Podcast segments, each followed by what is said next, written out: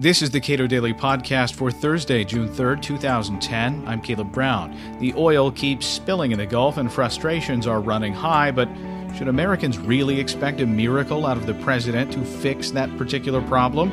Gene Healy, vice president of the Cato Institute, has lots of beefs with this president, but his inability to manage an unprecedented, dangerous, and extremely technical feat of engineering isn't one of them.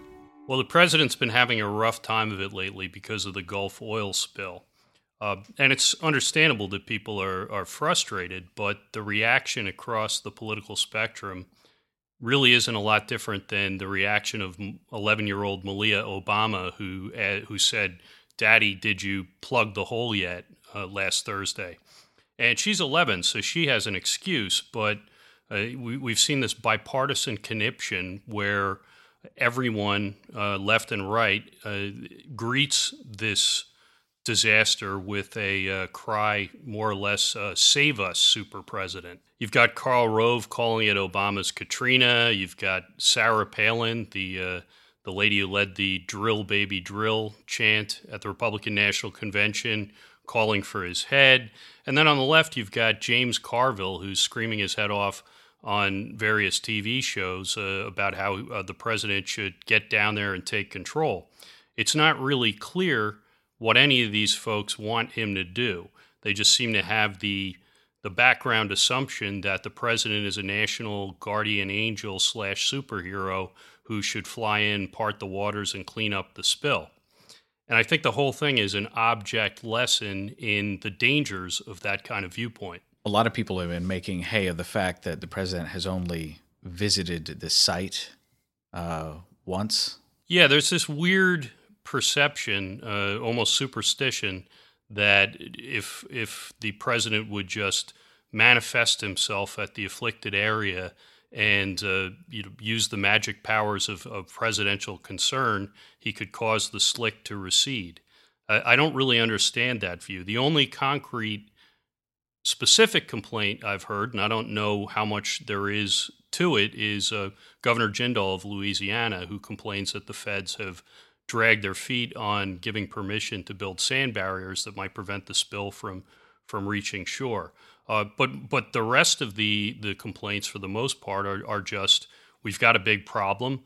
The president is the person that we elect to to fix problems, and he's at fault if he if he isn't fixing the problem.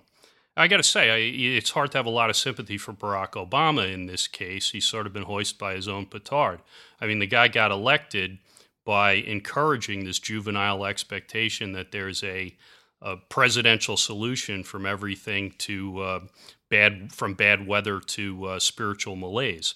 So if anybody deserves to get a little political grief over this, unfair as it may be, it's probably him. I've been thinking about the oil spill in relation to the announcement that Al and Tipper Gore are going to be splitting up. A marriage is something that half of Americans fail at, uh, but we choose a specific person to deal with problems that we would never face, and Americans generally expect incredible results. Well, I haven't heard anyone blame him for the uh, state of American marriage, but I wouldn't really be surprised. Uh, the uh, but the fact is, when you have this expectation, this irrational expectation that the president has done as much as anybody in living memory to encourage that there's a presidential solution to all manner of human problems, then you you tend to get very bad policy. Uh, there's uh, the uh, the old B B C comedy series, Yes Minister, uh, this famous quote, uh, "Something must be done. This is something. Therefore, we must do it." That's the kind of logic that this political frenzy tends to generate. And look, a lot of people are calling this Obama's Katrina. Uh, maybe it is, but if you look at the, the political fallout of Hurricane Katrina, nobody who cares about limited government should be too happy about that. Uh, what happened after Katrina, when uh, President Bush uh, took political heat for, for things that were beyond his capacity to miraculously fix, he had a, a pretty predictable reaction. He went to Congress to demand new powers to use the military to restore order in the wake of natural disasters and public health outbreaks. And Congress approved a pretty dangerous series of amendments to the Posse Comitatus Act, the longstanding federal statute that restricts the president's ability to use the U S military as a police force. Uh, there was even talk of uh, giving him the power to institute military quarantines when there was a, a flu outbreak. Well, luckily, those powers were uh, repealed after Congress changed hands. But this is the kind of reaction, the kind of unthinking, reflexive reaction that the, the, these calls for presidential salvation tend to generate.